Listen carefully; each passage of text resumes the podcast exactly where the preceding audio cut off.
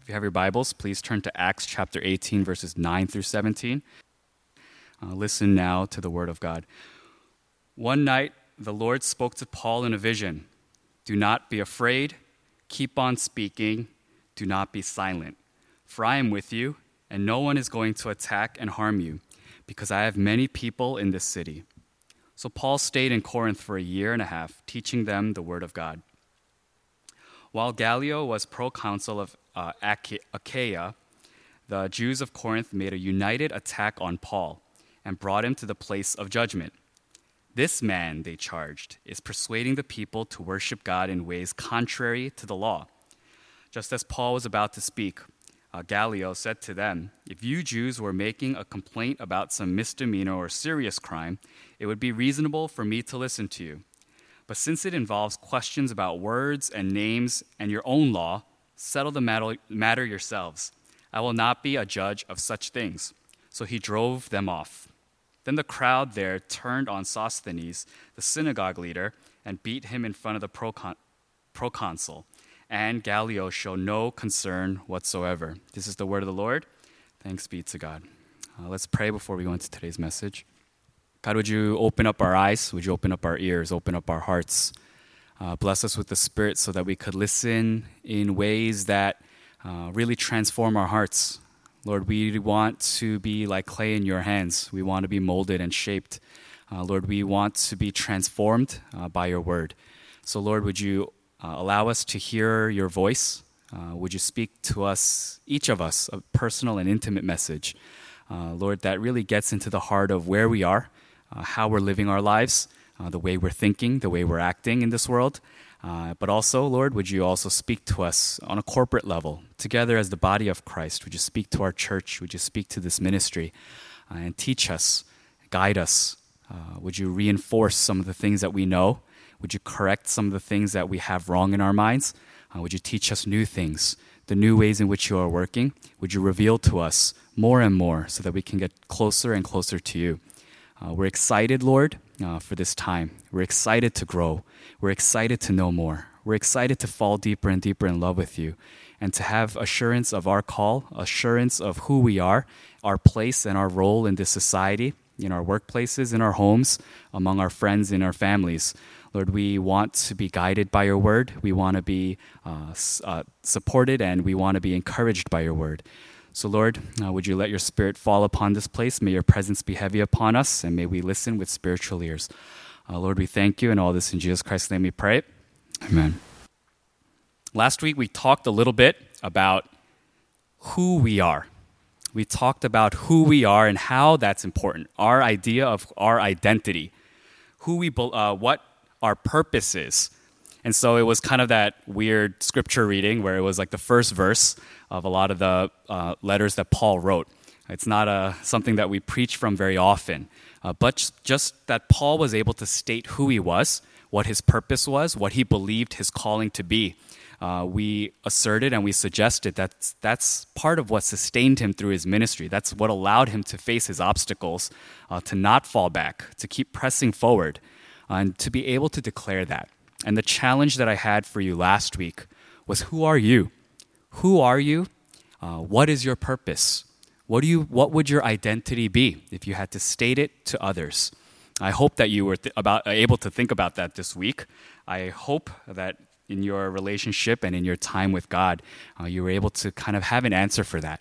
And so, uh, if we were to ask you that question today, I hope that you would have a good answer and that it would be something that is placed in your heart by our Lord. Uh, but today, it's not so much about our identity. Uh, today, we're thinking about, yeah, what sustained Paul in his ministry? What helped him get through those hard times? What allowed him to build that church early on through all the struggles, through all the, the opposition, through all the persecution that he faced? And today, it's not so much about who we are, but it's about whose we are. Who do we belong to? Who do we represent? Who do we fight for? You see, this is something that was really important in Paul's ministry. He had no doubts about this. You know, and luckily for him, he was blessed with this kind of conversion experience where he heard the word, uh, the, the voice of Jesus Christ calling out to him, and he got specific instructions. Uh, but what we see through his ministry is he knows who he belongs to. And even though he goes into different cities and he's not sure of what he's going to face, there are places that will receive him well. There are places that receive him and they, they uh, welcome him with open arms. Uh, we see uh, a congregation in Ephesus that's very warm to him. Uh, they really love him, they really cherish him, they really honor and they respect him uh, though he faces a riot there as well, but the, the church congregation, they were really supportive. They were really loving towards him. You see uh, kind of today's story uh, where we find him in Corinth. And the Spirit of God and Jesus, maybe Jesus himself, is speaking to him directly, and it's saying that you're going to face some things. There's some things that are going to come your way that are not easy for you to face.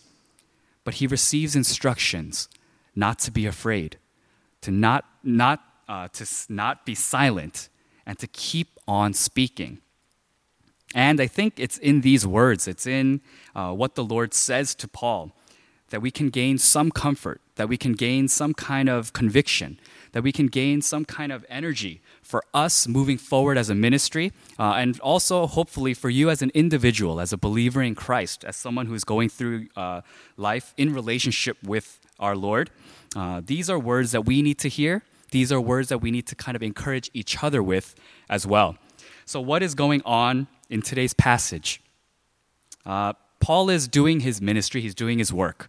Uh, he's finding his place, he's preaching, he has companions with him, he's laying down roots for the church, for the community. Uh, you know, he's really devoting his life to preaching and to instructing and to training up uh, people in, in the way of what kind of being a believer of Christ is about. And one night, the Lord spoke to Paul in a vision. And uh, yeah, in some ways, words of comfort, right? This, this is supposed to be encouragement. This is supposed to give him strength. But these are kind of scary words. Right? These are kind of a little bit, uh, it would make me worry. It would make me go, wait, God, explain a little bit further what's going to happen. Like, let's, let's clear some things up here. But he says, do not be afraid. Keep on speaking. Do not be silent. I'll be like, okay, like that's fine up till there. And he says, For I am with you, no one is going to attack and harm you, because I have many people in this city. And we see that Paul, after hearing these words, he stayed there for a year and a half. He stayed there, he taught, he preached. It's what helped him stay there for a long time. And he committed his time to this ministry. Uh, I, I, wanted to share uh, a little bit of a personal anecdote with you all uh, as we get into the meat of this passage. Uh, when I was uh, in eighth grade, when I was 13 years old, I was enlisted in the Boy Scouts, Boy Scouts of America. And um, it was because my mom was like, Oh, I want you to go outdoors. I want you to be, you know, a very fierce guy. I want you not to be, you know, afraid of bugs. And I, I want you to live outside. And, you know, I want you to kind of be wild. And, you know, I guess, you know, I was very small. I was very skinny. I was uh, very short, obviously, when I was younger. And uh, I joined the Boy Scouts. Uh, but the Boy Scouts was kind of a new troop, and it had just formed. It was kind of like a Korean American branch. Uh, and, you know, I didn't really know what to expect. Uh, but I walked into Boy Scouts and I met some of the people there, and I met my fellow uh, troop members, and I learned something kind of interesting about our troop. I found out that a lot of the members of my Boy Scout troop, uh, they were kind of delinquents. It was kind of like uh, they were doing uh, requirements that were given to them by uh, a judge for previous crimes or previous sins. And so a lot of these guys that I met, uh, they were, you know, from juvenile hall. They were coming from boarding schools or military schools, and they were kind of serving disciplines. And so it was a really interesting uh, experience for me. You know, Boy Scouts of America, it's like, you know, like you do like this kind of stuff and you like state, you know, on my honor, I will do my best. And you say things like that. Uh, but my troop was more rough around the edges. They were a little bit more uh, delinquent than your average person. And so I learned uh, a lot of things. I learned how to build a fire, I learned how to camp, but I learned a lot of street things as well.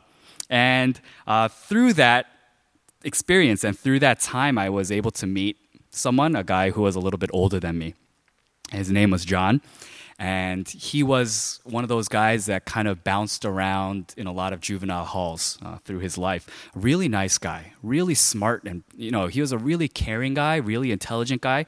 He read a lot of books, uh, but for some reason, like the school thing didn't work out, and he was involved in gangs, uh, and he was very angry. He was a very angry person, uh, but for some reason, maybe it was because I was so little. You know, maybe it was because I was so small. Uh, but he took a liking to me. And he was like, you know, if anyone bothers you, if anyone bothers you, you let me know. And I'm going to take care of it for you. I'm going to make sure that you're protected.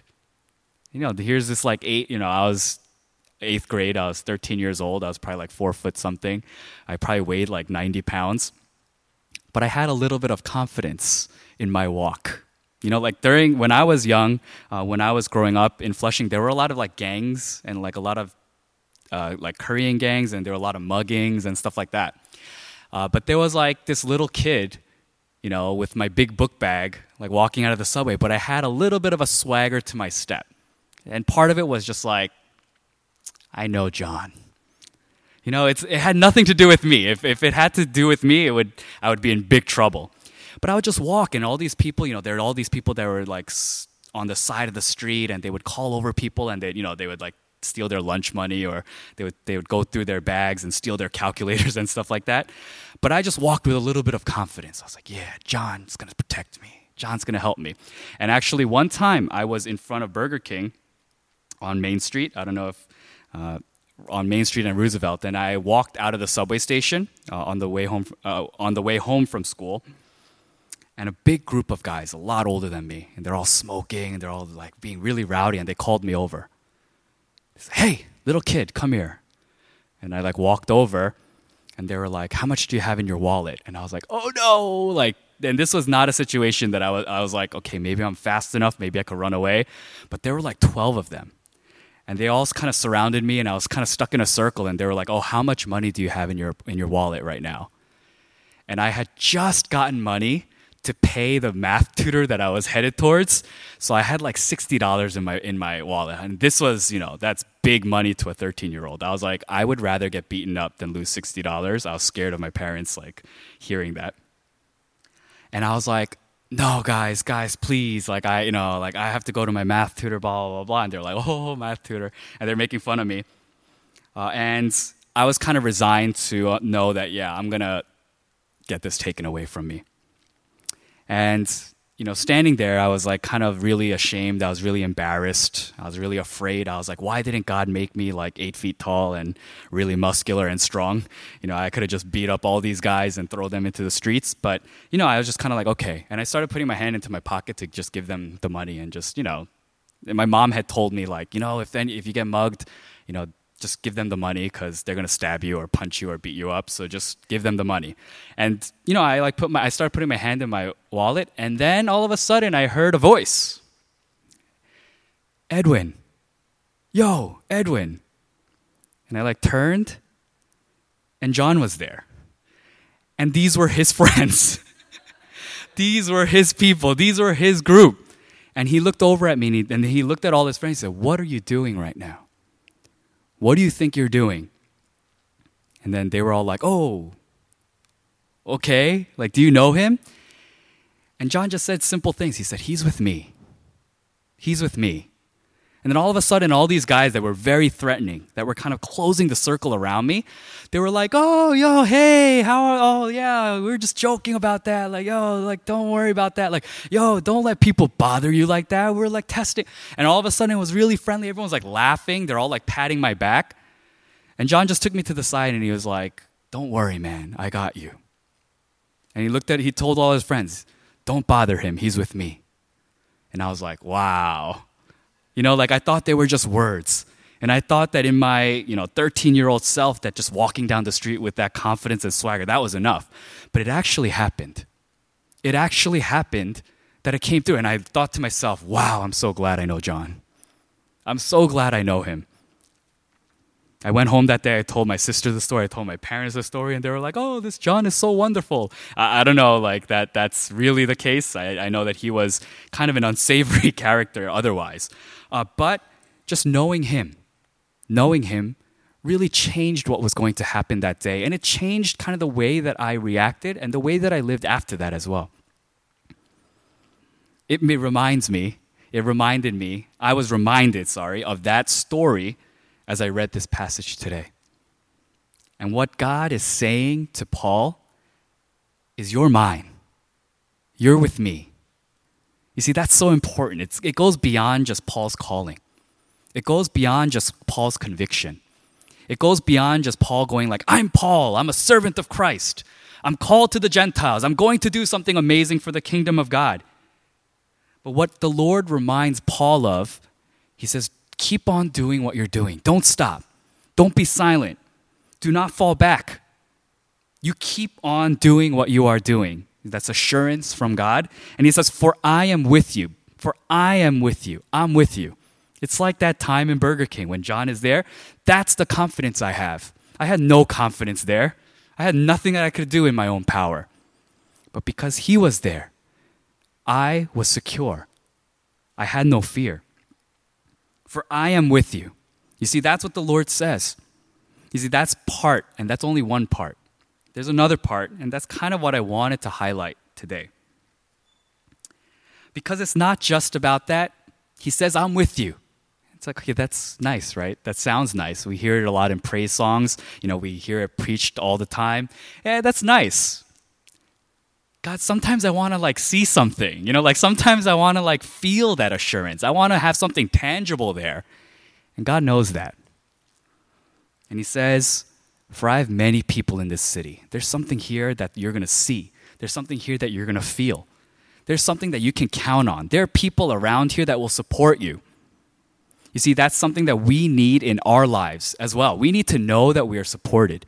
We need to know that we have a community behind us. We need to know that we have people that we can turn to and rely on in our time of need and in our time of struggle. You see, that's not something that we can kind of just leave and forget in this verse. It's not just God saying, You're mine and I'm with you. What he's saying is, and others are with you. You have other people here. You have community. You have a family. You have people that you can turn to and rely on. That's important for Paul. And the reason that I included the rest of the story is because that's kind of the evidence. That's kind of the proof. And when Paul saw what happened to him, you know, he had everyone against him. He had the powers during that time against him. And what was he going to do? What was he able to do to stand up to that? It must have reminded him of what the Lord said I have people in this city, and you don't know who they are. You might not know or expect exactly the way that it's going to be worked out, but somehow it will work out for you because I am watching over you, I'm with you, but not only am I with you, but I have many people in this city. I have many people here with you. It works out through someone that Paul probably never expected. But he's able to escape danger. He's able to escape what was going to happen to him. Probably, you know, nine times out of 10, the destiny that was in front of Paul, you know, it just didn't happen because someone was kind of there for him. And it wasn't really someone that Paul would have expected. And it wasn't even in the way that, you know, it wasn't like, oh, this guy was a believer and all of a sudden he. No, it didn't work out that way. But somehow, in some way, God provided for Paul. He rescued him from danger through the people, through tangible things, through things that he could see, touch, feel. I think that's true in our lives as well, that there is community around us. We are not in this alone when we look at our church members, when we look at our church family, when we think about the people that are around us, the families that support us, the friends that we have, we should feel this way. We should feel that sort of security. We should feel that level of support. Not only should we feel that for ourselves, but we need to be that for other people as well. When other people hear those words, when other people hear, uh, uh when other people are going through difficult times, they need to hear that word from the Lord. I'm with you, but not only am I with you, but I have many people here. I have many people in this church. I have many people in this town. I have many people in this city. And that's supposed to give encouragement. It's supposed to give support and strength to the person who's going, uh, who's going through trouble. That is our role sometimes. There are going to be times where we need to rely on others. There are going to be times where we need to seek out the body of Christ. But there are also times where we have to be that for others. When someone else hears that word, then we need to be the ones that step up and say, I am that person in the city. I am God's person.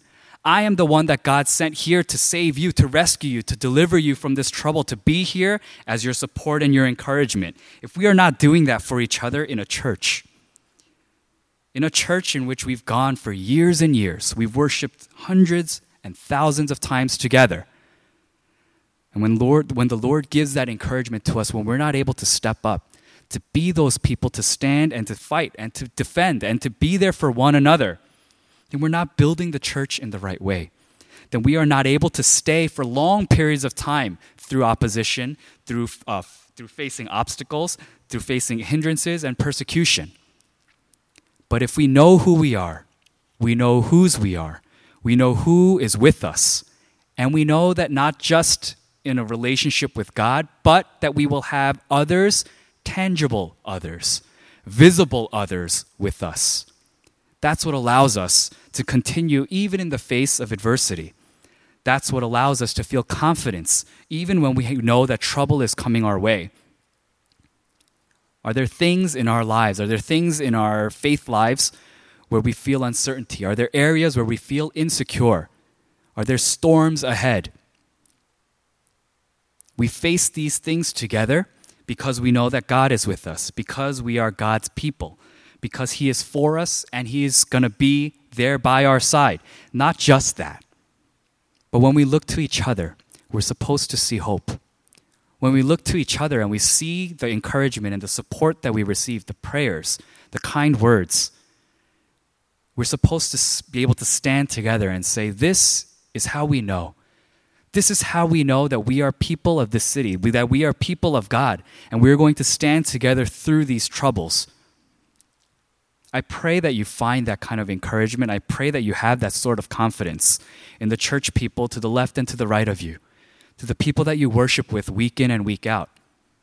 I pray that you find that among your friends, among your colleagues, in your workplaces, in your families. I pray that you find that even in your children. That as you look at them, you say, you know, I, I can make it through this life. I can go through this faith life. I can walk this journey with God because I have the support of my kids because I know that they're going to be with me. And that's really important in this life. Paul was a human, and I can't stress that enough. The more I learn about him, the more I read about him, the more I get back to his humanity. He was a human, he was a man. He had shortcomings, he had weaknesses, he got tired, he got frustrated. But he's able to carry on. And the things that he's able to endure and the things that he's able to kind of face really, really shocking, really amazing. I hope you read through the book of Acts, you know, through this week, or you know, I hope that you're going through it as we're going through it together uh, in our services. But I hope that when you look at his story, you're just amazed. How does he do this? How does he get through this? Because once we start asking that question, we start asking ourselves, and how do I get through this life? How do I maintain my journey? How do I maintain my walk with God? The answers are very similar because he was a human, he was a man, he was sinful, he had brokenness, he had baggage, he had ugliness inside of him. But he's able to continue on as a man of God. And I pray that when you think about who you are, when you think about whose you are, when you think about who is behind you, who is helping you, who is your, your right hand, who is there to, to intervene with his right hand, I hope that you will have the strength and the courage to carry on in the face of whatever adversity comes your way.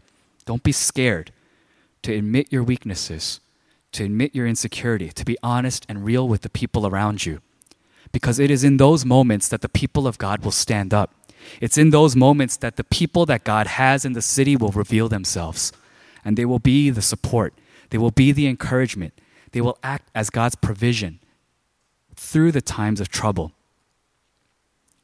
We don't have to have it all together all the time.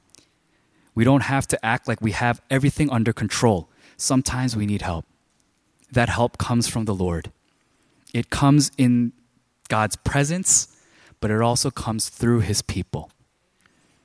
Be that type of person to your neighbors. Be that type of person to your family members. Be that person to your children. Be that person to your church members. Stand up and be able to declare, be able to fight, be able to defend those who are going through difficult times, those who are facing opposition and persecution. This is the charge of the church. This is the charge of Christians. It is a burden, it's heavy sometimes, but it is what the people of God are called to do. And I pray that through this week that you will be like for better lack of better example, be a John to someone else. Be like John for someone else. You know, and be that God's representative, be God's hand to stand up and fight for the weak, to defend the people who can't defend themselves, and to be the ones to support each other in the faith journey that we have ahead. I charge you with this. I place this burden upon each and every one of you. And I pray that it's something that you're able to live out in your lives this week. Let us pray. God, you have many people in this city, in this town, in this area, in this community. God, you have many people in this church. And so, Lord, help us to start standing up and start contending for this city, start contending for the town, for our neighborhoods, our communities, our schools, our workplaces, even within our families. God, we know that you're with us. That's the promise you make to us. That's the comfort that we have. But you also provide people around us. You also provide in more tangible ways. So, Lord, help us to rely on those things. Help us to look to those things for strength. Help us to be that strength for others who are in need. Lord, we will face what comes our way together as a church and as individuals because we know that you are for us, that you are with us, and that there are many that you place in our lives who will stand by our side through this fight. Lord, we thank you, God. We thank you. Would you encourage our hearts? Would you speak a message so clear to us? Would you speak to us in a voice that we wouldn't miss? And encourage us for the journey that, that is before us. We thank you, God. We trust in your spirit and all this in Jesus Christ's name we pray. Amen.